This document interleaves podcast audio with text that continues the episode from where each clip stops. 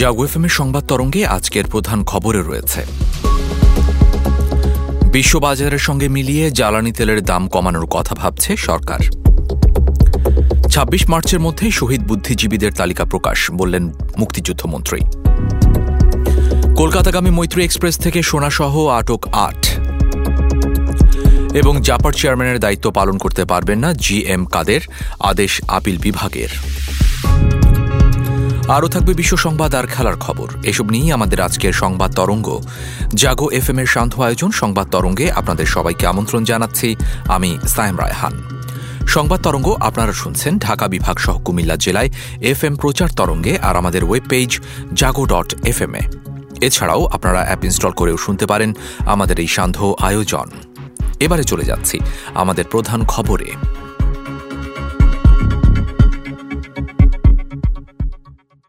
আন্তর্জাতিক বাজারের সাথে সঙ্গতি রেখে প্রতি তিন মাসে জ্বালানি তেলের দাম সমন্বয় করা যায় কিনা তা বিপিসির কাছে জানতে চেয়েছে বিদ্যুৎ, জ্বালানি ও খনিজ সম্পদ মন্ত্রণালয়।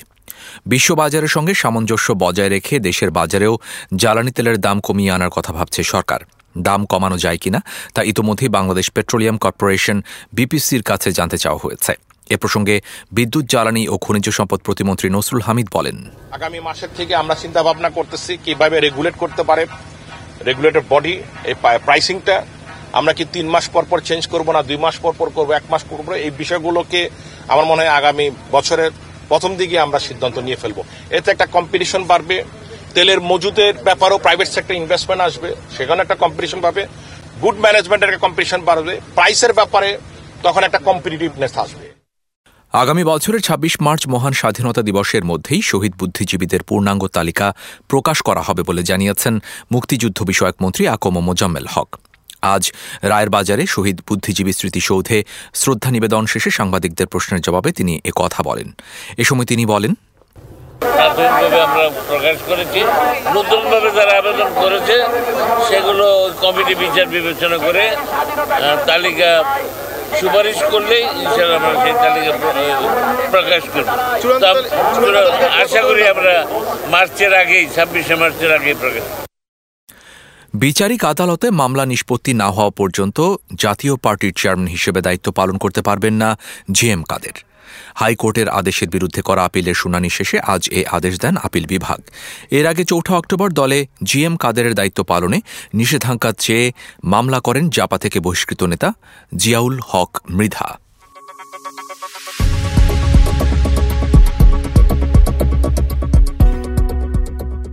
ঢাকা থেকে কলকাতাগামী মৈত্রী এক্সপ্রেসের ট্রেন থেকে সাড়ে ছয় কেজি সোনাসহ আটজনকে আটক করেছে শুল্ক গোয়েন্দা ও তদন্ত অধিদপ্তর। আজ ঢাকা ক্যান্টনমেন্ট স্টেশনে ওই ট্রেনে অভিযান চালিয়ে উপপরিচালক মোহাম্মদ শাকিল খন্দকার ও আহমেদুর রেজা চৌধুরীর নেতৃত্বে শুল্ক গোয়েন্দার একটি টিম সোনাগুলো জব্দ করে এবং তাদের আটক করে।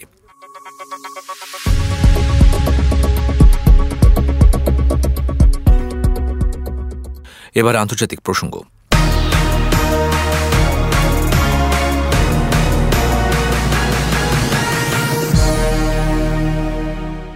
তুষারপাতে বিপর্যস্ত যুক্তরাষ্ট্রের বিভিন্ন অঙ্গরাজ্য। মঙ্গলবার ক্যালিফোর্নিয়া ও নেভাডা অঙ্গরাজ্যে তুষারপাতের পাশাপাশি ভারী বৃষ্টিপাত হয়েছে। অনেক এলাকায় বন্যা সতর্কতা জারি করেছে দেশটির আবহাওয়া দপ্তর।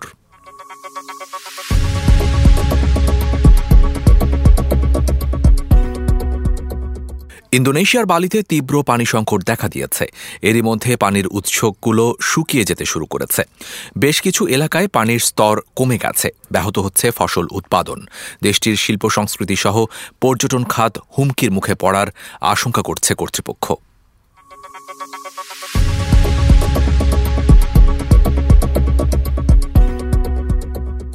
ইরানে চলমান হিজাব বিরোধী বিক্ষোভে অংশগ্রহণের অভিযোগে অন্তত চারশো জনকে বিভিন্ন মেয়াদে কারাদণ্ড দিয়েছেন দেশটির আদালত। মঙ্গলবার রাজধানী তেহরানের একটি আদালত এ রায় দেন। বিবিসির এক প্রতিবেদনে বলা হয়, বিক্ষোভে অংশগ্রহণের দায়ে একশো ষাট জনকে পাঁচ থেকে দশ বছর পর্যন্ত সাজা দেওয়া হয়েছে, আর বাকিদের দুই থেকে পাঁচ বছর করে কারাদণ্ড হয়েছে। এছাড়াও অন্তত সত্তর জনকে জরিমানা করা হয়।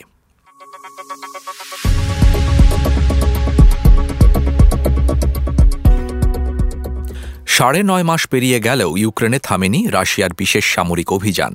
দীর্ঘ যুদ্ধের এই সময়ে এক নাগাড়ে আক্রমণ চালিয়ে যাওয়ায় কমেছে রুশ গোলাবারুদের মজুদ। তাই বাধ্য হয়ে ইউক্রেনে হামলার কাজে কয়েক দশকের পুরনো গোলাবারুদ ব্যবহার করছে রাশিয়া। এমন অভিযোগ যুক্তরাষ্ট্রের একজন জ্যেষ্ঠ সেনা কর্মকর্তার।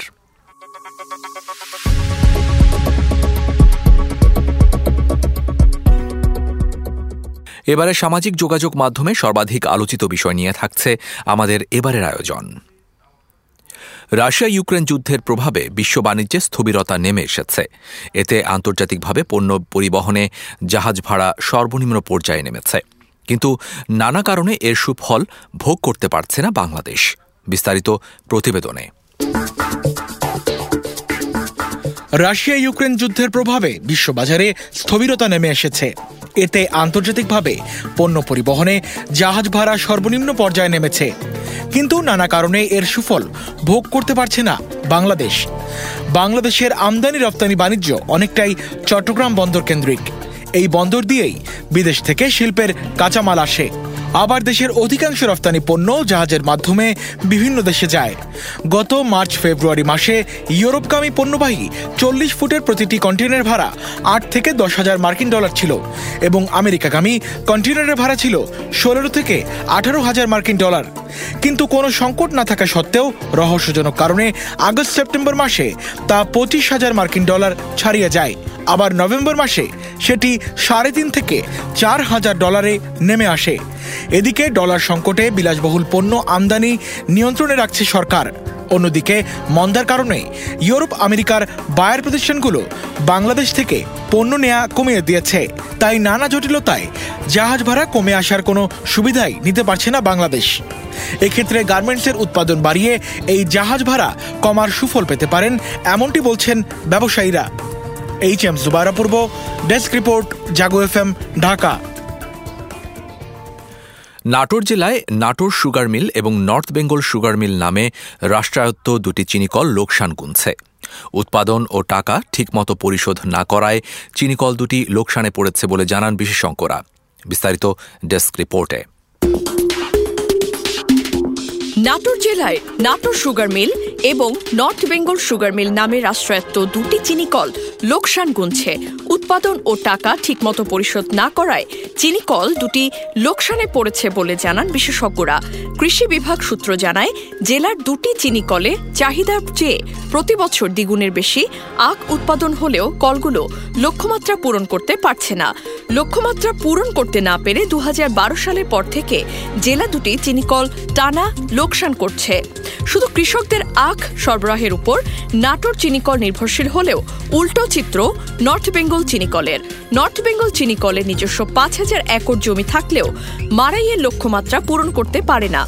উল্টো গত তিন বছরে দুটি চিনিকল একশো চৌষট্টি কোটি টাকা লোকসান গুনেছে। স্থানীয় কৃষি বিভাগ জানায়, নাটোর জেলায় দু হাজার সালে আঠারো হাজার আটশো পাঁচ হেক্টর জমিতে আট লাখ পঁয়ষট্টি হাজার ত্রিশ টন এবং দু হাজার একুশ বাইশ সালে ষোলো হাজার একশো ত্রিশ হেক্টর জমিতে সাত লাখ বাষট্টি হাজার তিনশো সত্তর টন আখ উৎপাদন হয়। আর দু হাজার বাইশ তেইশ সালে চোদ্দ হাজার আটশো ছত্রিশ হেক্টর জমিতে ছয় লাখ সাতানব্বই হাজার দুশো বিরানব্বই টন আখ উৎপাদনের আশা করছে কৃষি বিভাগ। কৃষকদের অভিযোগ, আবহাওয়া উপযোগী আখের জাত না আসায় আগের চেয়ে আখের ফলন কমেছে। কয়েক বছর আগে চিনিকল দুটি অক্টোবর থেকে আখ মারাই করলেও এখন ডিসেম্বরে মারাই শুরু হয়। এর ফলে ফসল বঞ্চিত হচ্ছেন কৃষকরা। এছাড়া চিনিকলগুলো দ্রুত টাকা না দেওয়ার ফলে আখ চাষে আগ্রহ হারাচ্ছেন তারা। Sadia Suzana, desk report, Jago F Dhaka. এবারে খেলার খবর।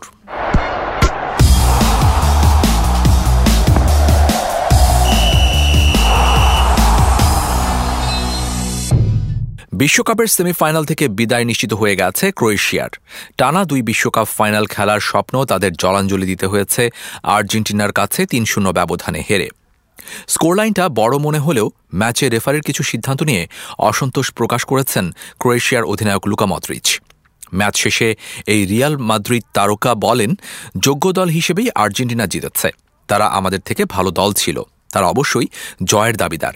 এ সময় তিনি আরও বলেন আমি রেফারি নিয়ে কথা বলতে চাই না, কারণ এটা আমার দেখা সবচেয়ে বাজে রেফারিং।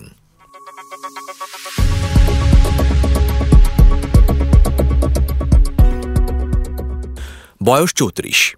এই বয়সেও বিশ্বকাপে আর্জেন্টিনার রক্ষণভাগের অতন্দ্র প্রহরী হিসেবে আবির্ভূত হয়েছেন নিকোলাস ওটামেন্টি কি অসাধারণভাবেই না রক্ষণভাগ সামলেছেন ক্রোয়েশিয়ার বিপক্ষে সেমিফাইনালে। এখন পর্যন্ত এই বিশ্বকাপে প্রত্যেকটি ম্যাচই খেলেছেন তিনি শুরু থেকে। বিশ্বকাপের ফাইনালে উঠে এক প্রতিক্রিয়ায় তিনি তার দলের ২৬ যোদ্ধা দেশের জন্য লড়াই করছেন বলে জানান।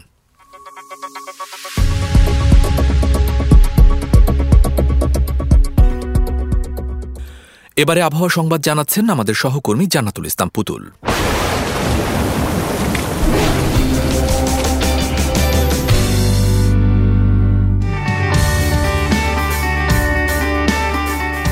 আপনাকে জানিয়ে দিচ্ছি, আজ সকাল নটা থেকে পরবর্তী চব্বিশ ঘণ্টার আবহাওয়ার পূর্বাভাস। পূর্বাভাসে বলা হয়েছে, অস্থায়ীভাবে আংশিক মেঘলা আকাশ সহ সারা দেশের আবহাওয়া প্রধানত শুষ্ক থাকতে পারে। সেই সাথে ভোরের দিকে দেশে কোথাও কোথাও হালকা থেকে মাঝারি ধরনের কুয়াশা পড়তে পারে। সারা দেশে রাতের তাপমাত্রা সামান্য হ্রাস পেতে পারে এবং দিনের তাপমাত্রা প্রায় অপরিবর্তিত থাকতে পারে। এছাড়া আজ ঢাকায় সর্বোচ্চ তাপমাত্রা রেকর্ড করা হয়েছে সাতাশ দশমিক নয় এবং সর্বনিম্ন সতেরো দশমিক দুই ডিগ্রি সেলসিয়াস।